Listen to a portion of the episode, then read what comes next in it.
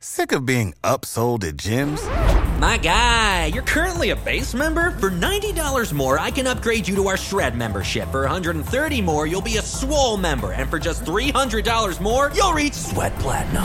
At Planet Fitness, you'll get energy without the upsell. Never pushy, always free fitness training and equipment for every workout. It's fitness that fits your budget. Join Planet Fitness for just $1 down and $10 a month. Cancel anytime. Deal ends Friday, May 10th. See Home Club for details. With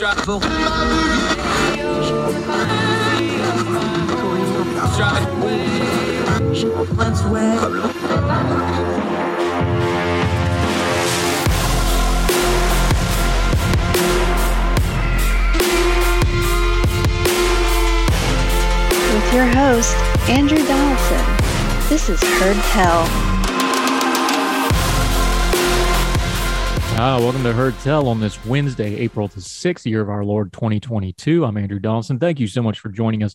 Little different program today. We always talk about turning down the noise of the news cycle and getting to the information that matters. That's exactly what we're going to do. We're just going to have our guest for the entirety of the program today.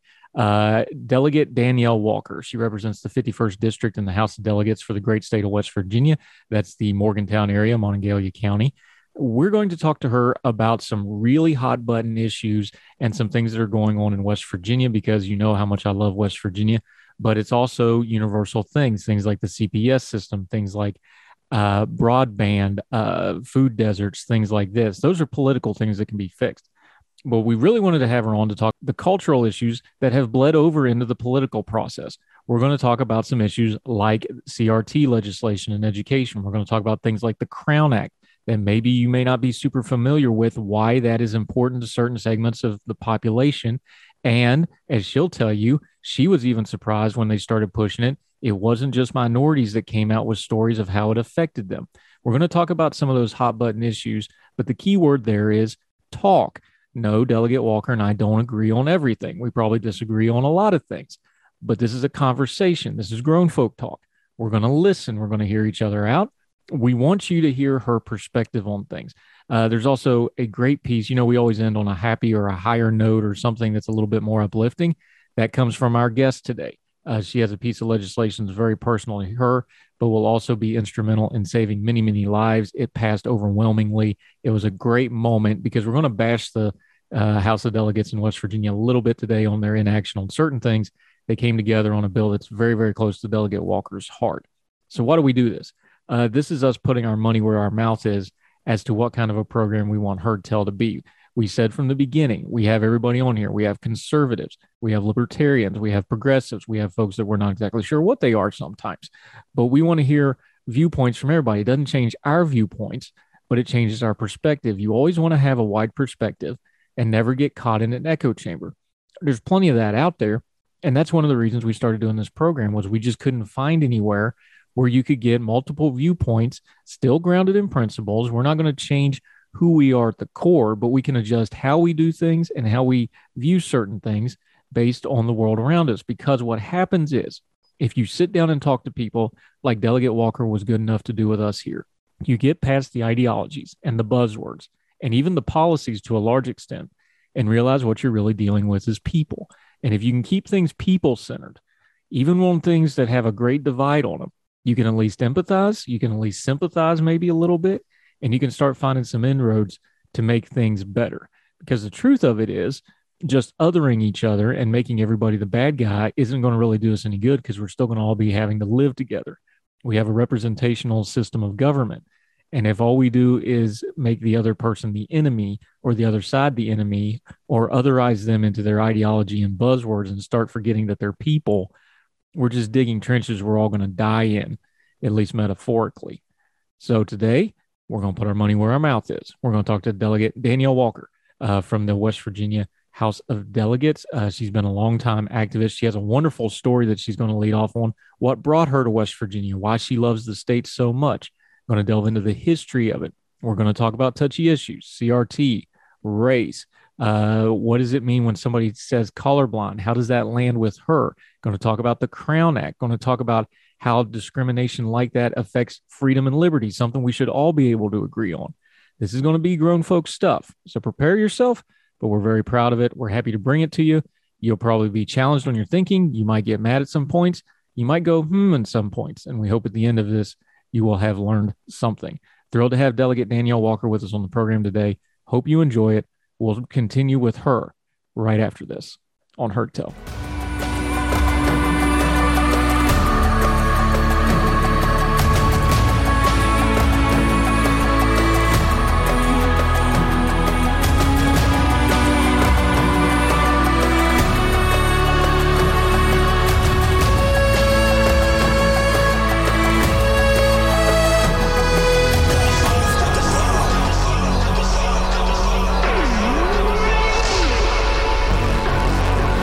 Welcome back to Heard Tell. I am very excited about this. Uh, thrilled to have with us a sitting delegate from the great state of West Virginia's legislature.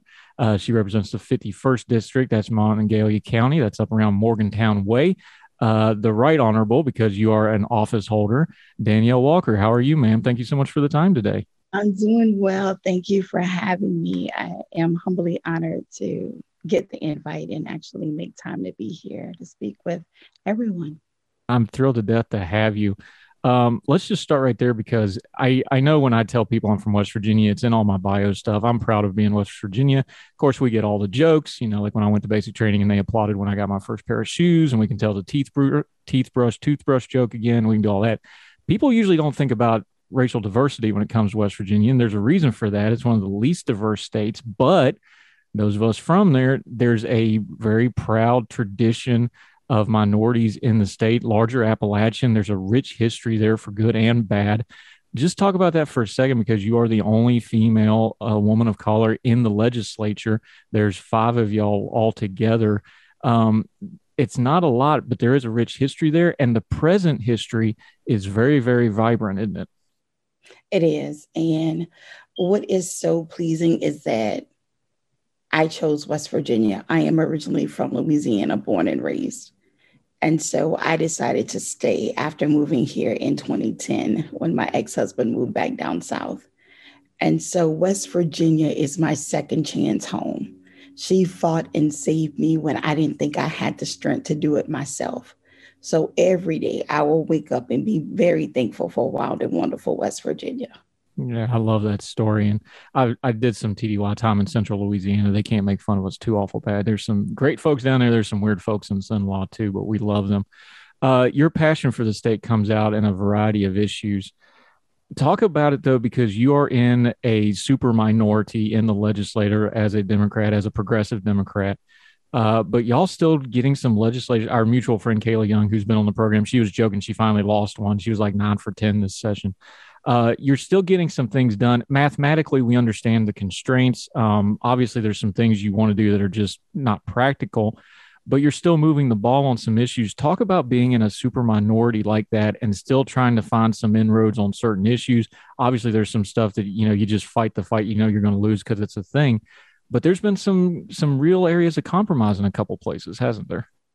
There has been uh, a lot of compromise in many areas. And what is so great about the people in West Virginia is that we actually place the people over politics.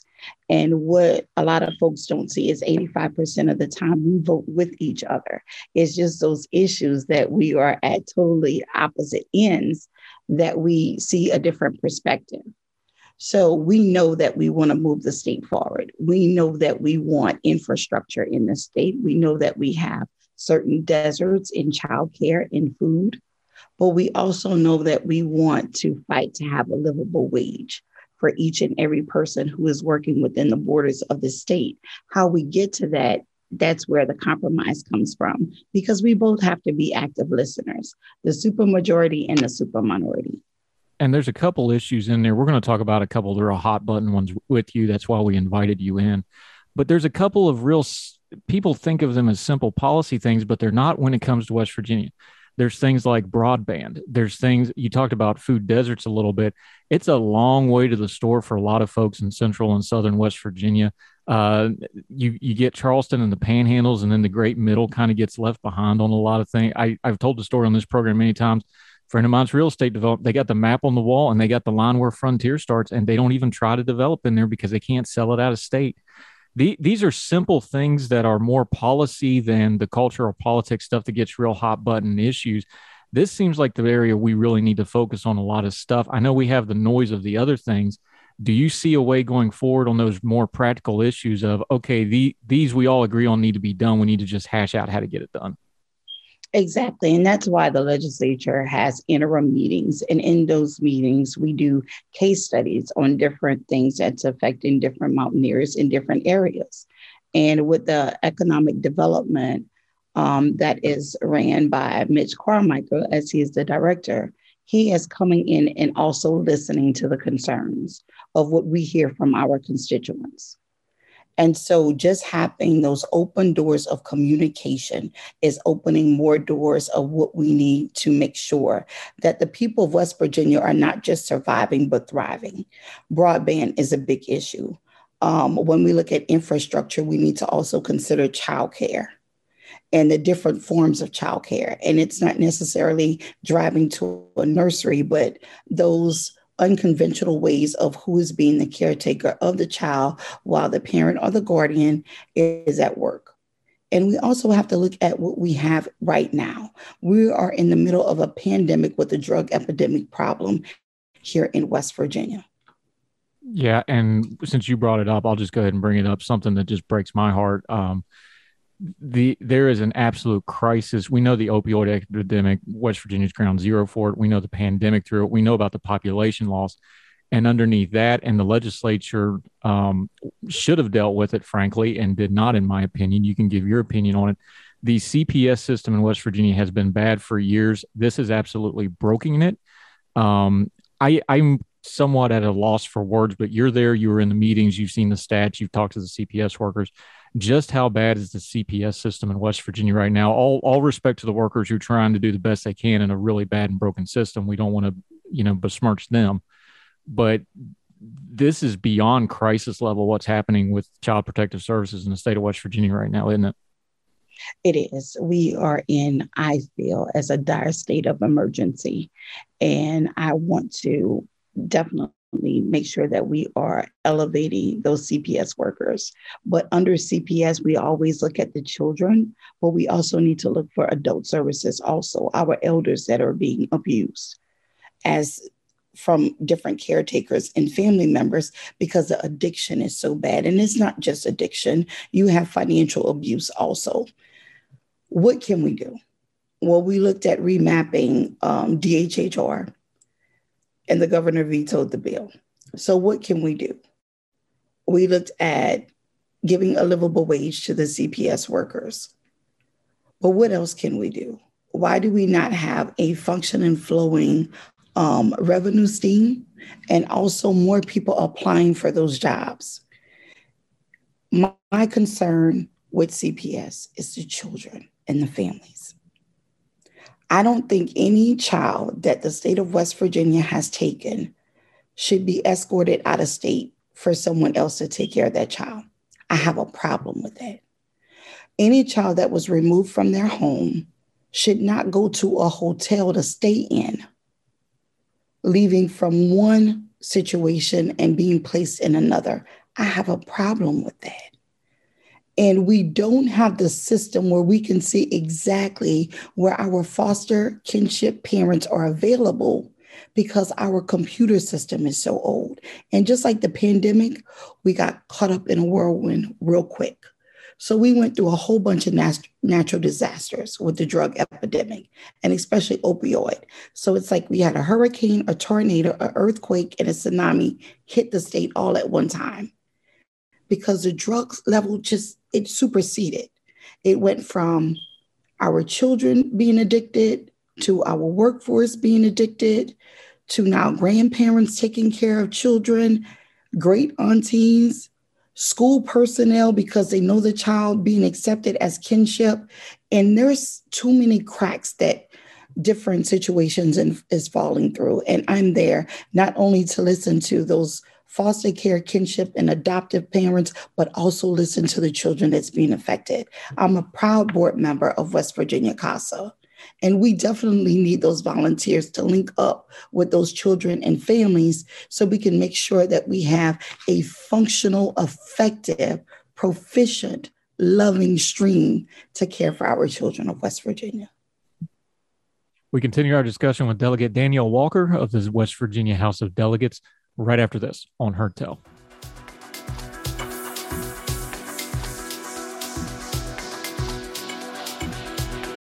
Without the ones like you, who work tirelessly to keep things running, everything would suddenly stop. Hospitals, factories, schools, and power plants, they all depend on you. No matter the weather, emergency, or time of day, you're the ones who get it done. At Grainger, we're here for you with professional grade industrial supplies. Count on real time product availability and fast delivery. Call clickgrainger.com or just stop by. Grainger for the ones who get it done.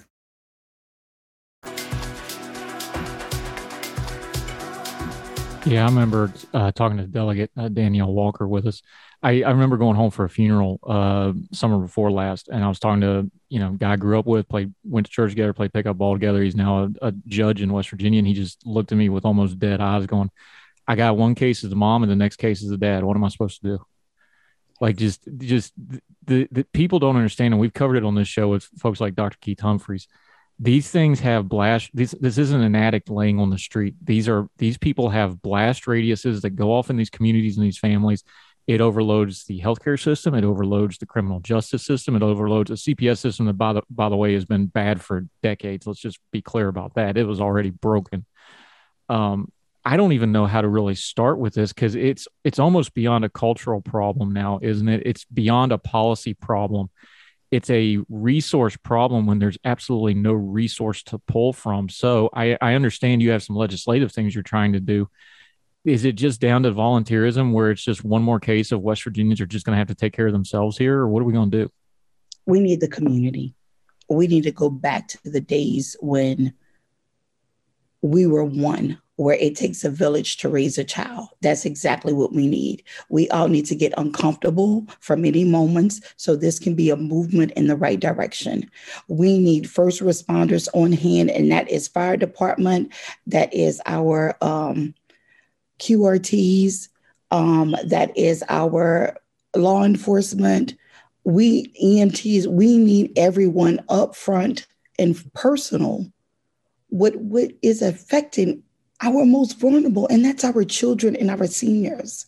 And so it is more than volunteerism, it is changing from being an ally to an accomplice.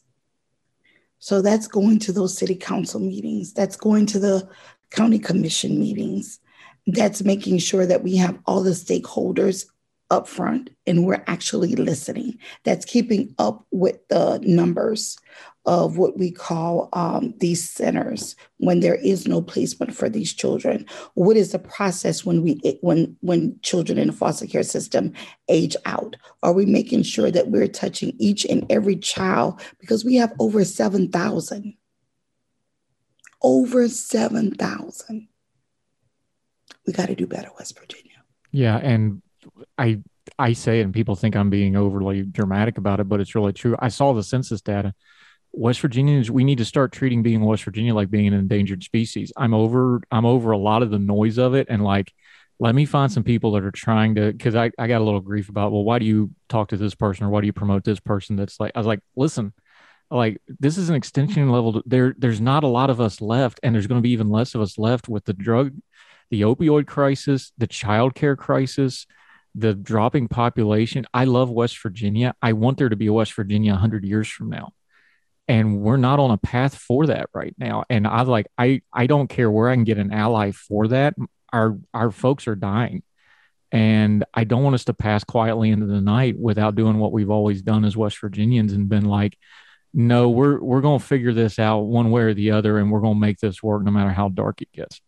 And I know the people there know that, but I don't think our government, and I don't think that's both state and federal, and I don't think the people who honestly, I think they want to try to help, I don't think they understand that part of it. Do they? Do we do a good job of conveying that, or is it just one of those things where the stereotypes get in the way? I think it's very stereotypical, right? Because when you go through the CPS channels of reporting, and then it, that investigation happens, whether you leave the child in the house and get resources and wraparound services for that child and the whole family, or whether you remove that child and then you have to start with different placing agencies, right? And so we need to make sure that there is, just like there's a flow of the reporting and placing, there needs to be a flow of sustainability right? If we're going to reun- reunite this child with this family, we need to make sure that we have a different worker there to make sure that they're checking in on this family weekly, monthly. And what does that mean? We need an increased population of workers. We need another entity, another level of that. But we need to also make sure that that family has transportation to get back and forth to the job because that's what the judge ordered for them to do, right? We need to make sure that we have counseling services for that family that is opposite of the hours that they are employed. Because a new employment, you don't automatically get family medical leave, right? You don't get that paid time off. And you can sacrifice that, but then you can also get a write up if you in a 90 day um, streamline of, of whether they're going to keep you as an employee or not. And so we have to make sure that we are working with all entities. So this is a perfect place where we need the Chamber of Commerce to come in and fight for these families, right? We need um, corporations to come in and fight for these families, but we also need to make sure that we have a mental health capability and function to this also. And we need funding. This has to have a funding mechanism. Yeah, and a consistent funding mechanism. Uh, we're talking to Delegate Danielle Walker. Uh, from the great state of West Virginia. Uh, we're going to get into some deep issues. There's going to be some grown folk talk coming after the break. We're going to talk about the Crown Act, going to talk about education, that CRT uh, acronym that gets everybody all out of sorts. And uh, we're going to end on a good note as well. But more with Danielle Walker right after this as Heard Tell continues.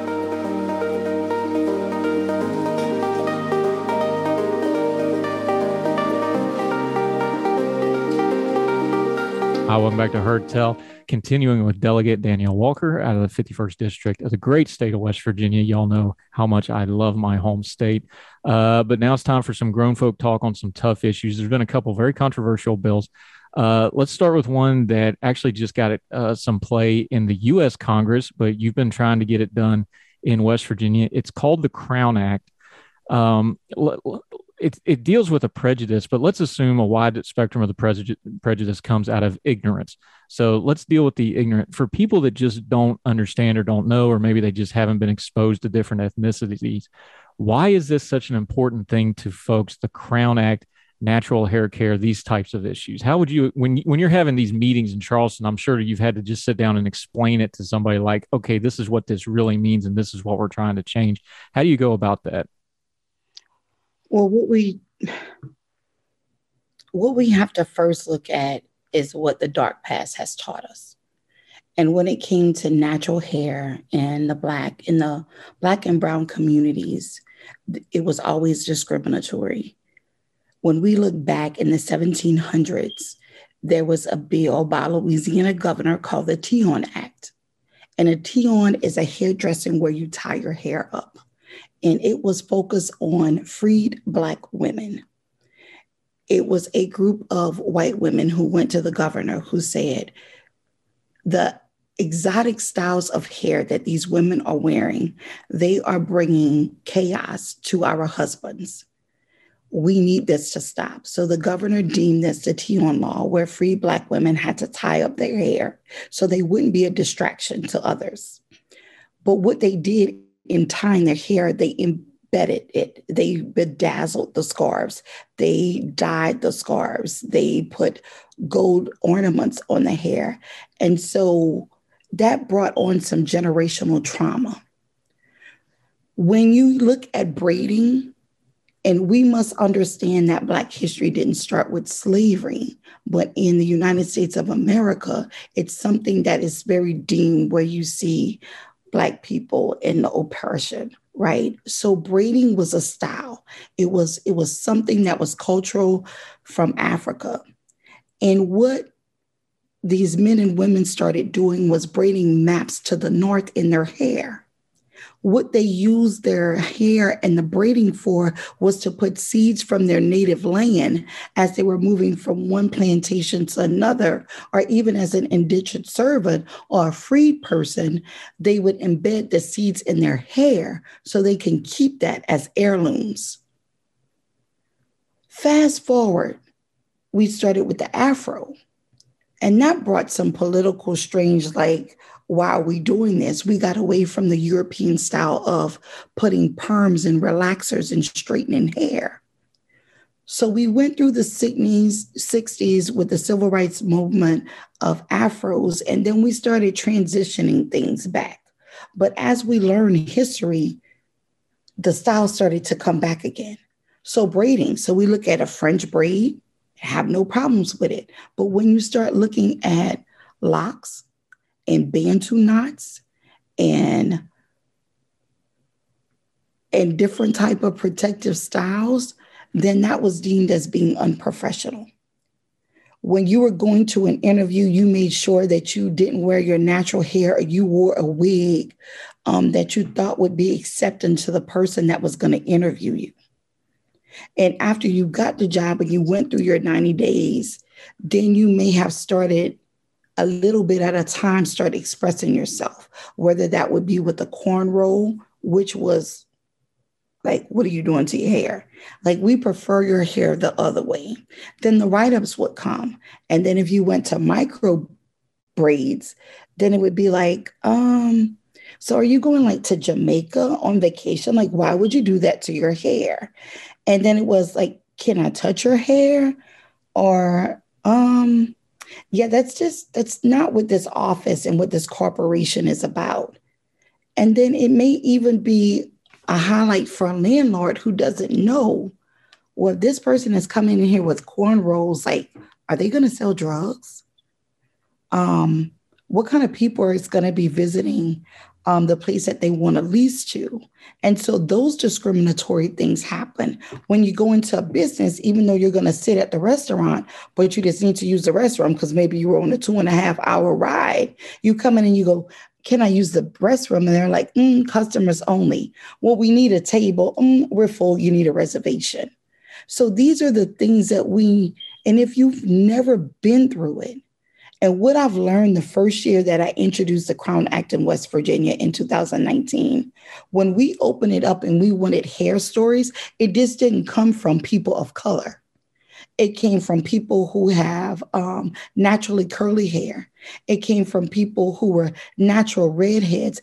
And it traumatized me more of the hidden jokes and the things that these folks went through with their hair. It, it, it came from white males who wanted longer hair during the 60s, right? And so then we had to make sure we had that seesaw of elevation and equity. Dyeing of hair and the natural way my hair grows from my scalp is not the same comparison. And so we had to educate in an open public forum and the bill has never made it on any of the committee agendas.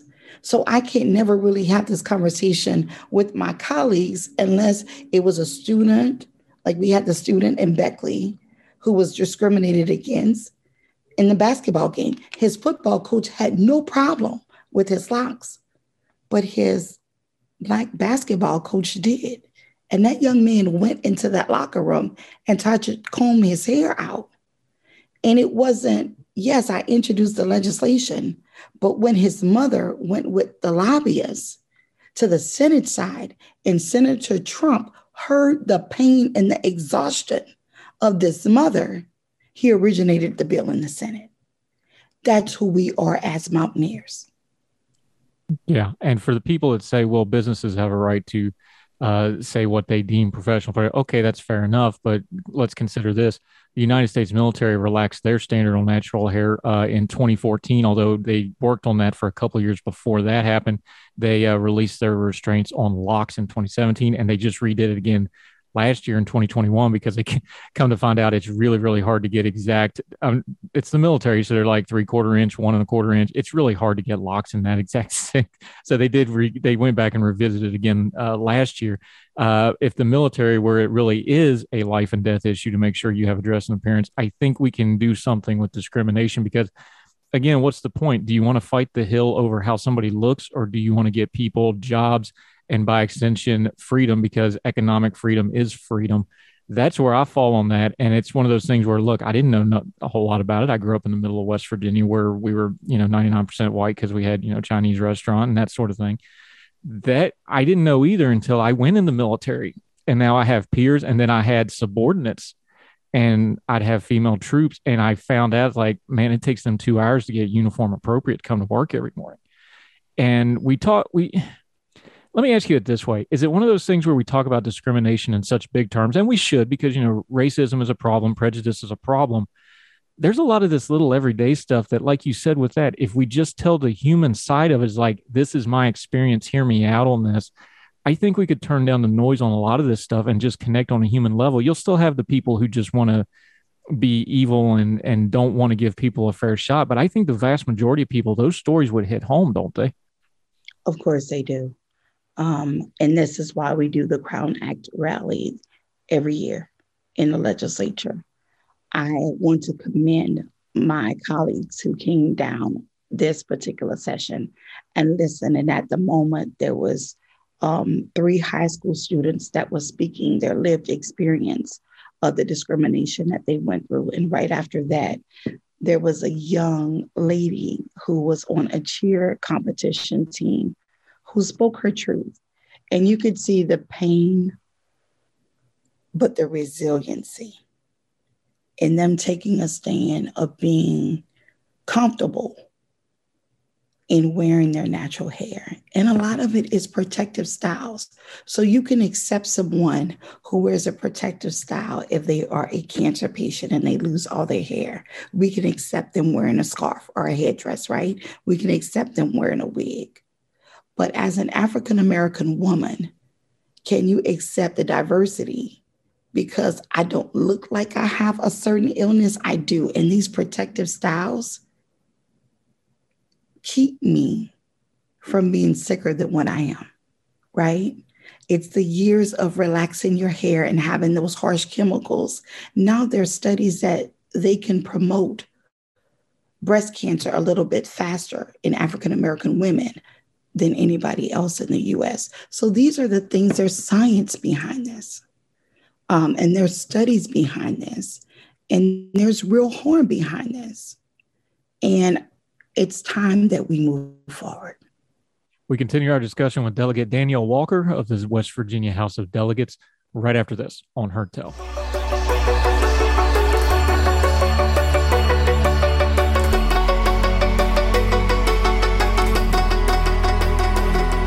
Um, another hot button issue talking to uh, delegate, the right honorable, because you're a sitting office holder, uh, Danielle Walker. Appreciate your time today on this. Uh, a tough topic. We'll just touch on it briefly, though. But uh, education's been a lot of people's mind. There was an education bill that uh, went forward in West Virginia. It's let's call it what it is. It's dead identical to about 20 other states, is because these are all kind of coming from the same places the CRT debate got flopped over top of the whole thing because that's the buzzword one and that's the one that gets fundraising and that's the one that gets attention. Put this, let's do this like we did the hair thing though. Put it on a personal level though, because for folks that don't know, in the state of West Virginia, every eighth grader, including me, including everybody else that was in eighth grade, you have to take a semester of West Virginia history. All mm-hmm. right, Love it. It's called the Golden Horseshoe. I was robbed in 92, but let's not get into that. Um, when when you deal with history, when I took West Virginia history, there just wasn't a lot. There, the hidden figures thing I didn't know about, even though I grew up an hour from there. Uh, the Hawks Nest Tunnel disaster. I bet a lot of people don't know about that. Hundreds and hundreds of hundreds of black men from the South purposely recruited without families that died on that mountain. Uh, the mines were the same way in a lot of cases back in the days, places like Welch down in the coal fields. There's a, some of it's dark, but it's a very rich history that doesn't get taught but because they're legislating on the bill, and I'm, I'm just going to put it this way part of my problem with the CRT legislation is you, legislation has to be black and white, and these folks can't even define what CRT is pro and con. You're writing bills now where I think you're going to have a big problem teaching much of anything. Is that how it landed with you too? Because you have a perspective that I don't have. You tell me, how should we be addressing these issues? Because I know for a fact, because I grew up in West Virginia and I came through West Virginian schools, they don't teach this stuff. And I doubt it's gotten a whole lot better uh, how do we make it better without having this nebulous legislation that's just going to kind of muddle the water on everything at best and harm things at worst? The best way that we can go through this is to lean on the professionals that are in the classroom, and that is our educators. And our educators have master's degrees and doctorates in the classroom there is always an open line of communication. My family moved here in 2010. My oldest son, my late son, was an eighth grader. All of us learned that eighth grade history. What we did not learn was Katherine Johnson, Carter G. Woodson, the father of Black History Month, never came across that. We didn't learn about Booker T. Washington, Harper's Ferry, we did not know of the many festivals. We hadn't heard about the Osage community that's right here in Monongalia County. And so, why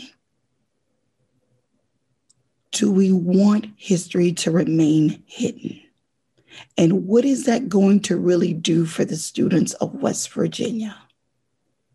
Presentation without presence is powerless and we are all power. Now, when we speak about certain things of migration and immigration and slave trade and civil rights, even to modern day, and we speak about lynching, you, you can't forget about Emmett Till.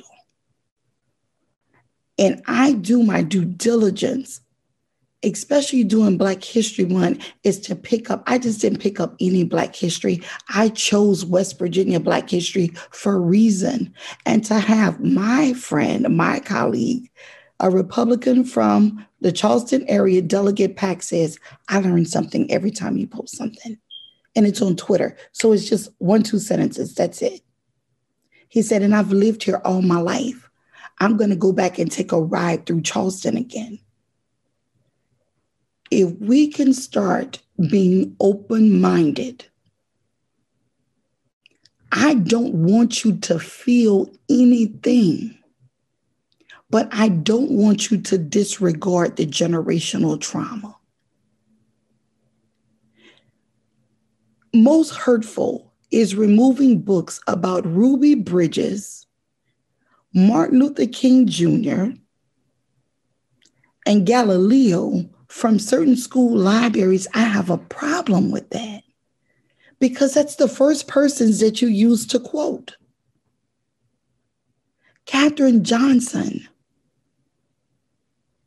is an honorable American, just as Robert C. Byrd is. But you see Robert C. Byrd name on many hospitals all over roads, bridges. But Katherine Johnson had to hit the big screen for you to know her name, not even remember it. 36 things in the state of West Virginia with Robert C. Byrd's name on it for those of you keeping score at home. Talking to Danielle Walker, I, w- I want to ask you this question. It's a little indelicate, but I'm just going to phrase it to you the way you said it. Yes. Um, let me phrase it to you this way. Um, because the response to this is I've heard it from friends on the right and the left, some of them too. They say, well, this just makes it too uh, controversial. We want to have a colorblind society. We want to treat everybody equally. You had a quote when you were speaking to a crowd. It was actually during a rally back about two years ago.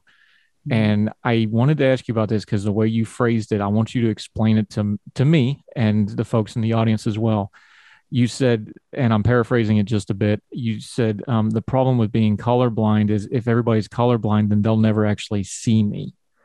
What is it you meant by that? That they won't see you it, because it sounds good. We want to live in a colorblind society. We want everybody to be equal. But what does that mean to you when you say, well, then they don't see me? Does that tie into all that history we were just talking about? It does. And it goes back, and I may get a little emotional. It goes back to being three and a half years old when my mother and father sat me down and said I had three strikes against me.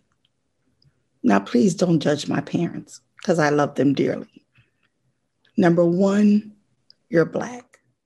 Number two, you're a female. And number three, I'm sorry, baby, we are poor. I didn't use those things as an excuse. I didn't use those things to keep my head down. I use those three strikes to motivate me because my parents were realists, right? So that meant for every application, it asked about my race. How can we have a colorblind society? Whether I apply for a job, whether I'm getting a driver's license, it is a marker of who I am. Race. And so, why, where does the color blindness come from? Now, many folks it can say that this is my religion, this is what's in the Bible. Well, then that's discriminatory also, because not everyone practices a religion, not everyone reads the Bible. It is my faith, and I hold it near and dear to my heart. But when you say you want to be colorblind, do you blind out my natural hair? When you say you want to be colorblind, do you blind out my tattoos? When you say you want to be colorblind, do you take away my statute of being a six foot, 300 pound woman? Do you go colorblind if you see my sons walking into a store and you clutch your purse? Do you go colorblind when you see certain people wear certain clothes, listening to certain music? So, when are we actually truly colorblind? We are human. So, I need you to see me. I need you to see beyond this beautiful black skin that I was so graciously, graciously blessed to be in. I need you to see the mind. I need you to not only hear the words that's coming out my mouth, but I want you to understand them. I want you to be an active listener. I want us to work together. I don't want to hand out. I need a hand up at times. But just as I'm reaching my hand up for you to help me, my other hand is reaching for someone else to come to that same level. This is true equity. But we can't ask for di- diversity, equity, and inclusion if you're not seeing me. So I need you to see me, all of me. We continue our discussion with Delegate Danielle Walker of the West Virginia House of Delegates right after this on Heard Tell.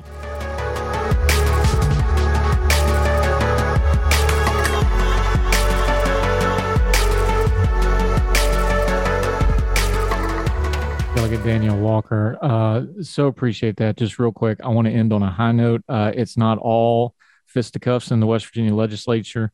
Um, it's your story, so I'll let you tell it. You got a bill passed that is very, very meaningful to you on a personal level.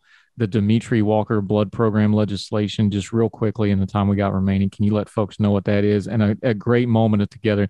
Uh, saw a lot of folks crying when they signed that thing, uh, both sides of the aisle, uh, including you uh, understandably, let folks know what that was real briefly, and that uh, one of the great moments uh, of West Virginians coming together. Let them know what that was. Exactly. Dimitri Walker is my late son who took his last breath on June 19, 2021, due to some complications to leukemia. Being an African American, bone marrow was going to be our next step forward this was not the first time Dimitri had a bone marrow biopsy. He was diagnosed in less than a month and died. So I wanted to make sure that we brought awareness to every West Virginia. So, House Bill 4631 was signed by Governor Justice on March 28th, and it is the bone marrow and peripheral blood stem donation program that will be an online brochure that will be um, monitored by the National Marrow Bone Donor Program. That's where we're going to get all the information from. We will make sure we have all the stakeholders there this is a, a new progressive form of healthcare here in our wonderful state, where we have so many wonderful healthcare facilities, people learning about healthcare. And this is keeping my sons, my king, life and legacy alive. And I am so humbly honored that my colleagues stood with me, by me, because they heard and they seen our story. Thank you. Yeah, I uh I'm very happy to have you with us, uh, Delegate Danielle Walker, today. I like emphasizing the things where we can find some agreement on. There's plenty of stuff we don't agree on, but uh, part of grown folk talk. People, we've lost this in social media ages. People just know what they don't agree with, so they just don't waste a lot of time on it. They just spend some time. I like doing that. Uh, I do hope to have you back again soon. There's going to be a lot of other issues. There's some stuff I want to get to. We just ran out of time for today. So I want to have you back until we get you back on the program, though. Let folks know where they can follow you, social media, your website, and where they can keep up with what you're doing in the West Virginia legislature and in your advocacy as well. Yes, so we are on all social media platforms. We're on Facebook, Delegate Danielle Walker, Danielle Walker for House. We are on Twitter, Danny for WV. We are on Instagram, same thing, Danny for WV. We have a website, uh, DanielleWalkerWV.com. Please follow us.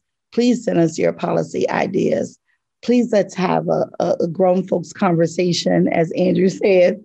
And I'm always here to do my job, but I need you to do yours too.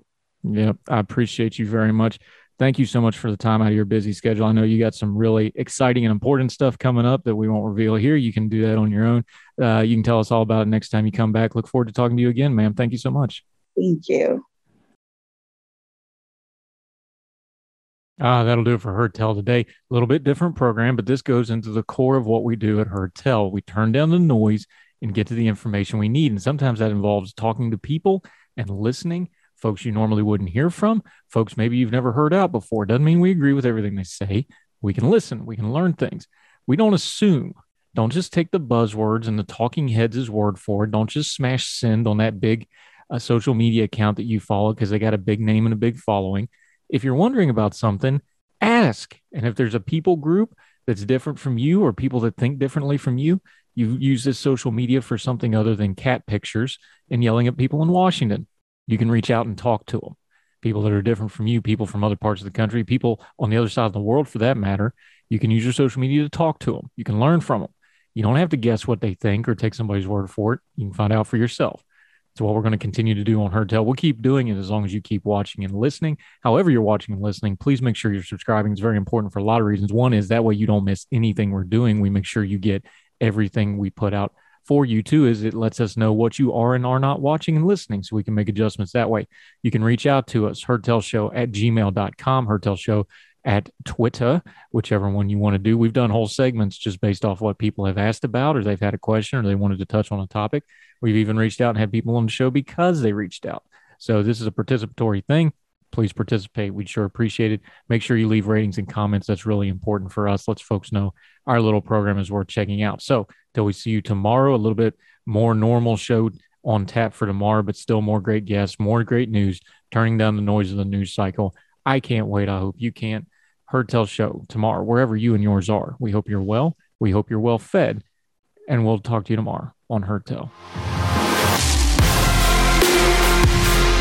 All the music on Heard Tell is provided under a creative content license from monstercat.com.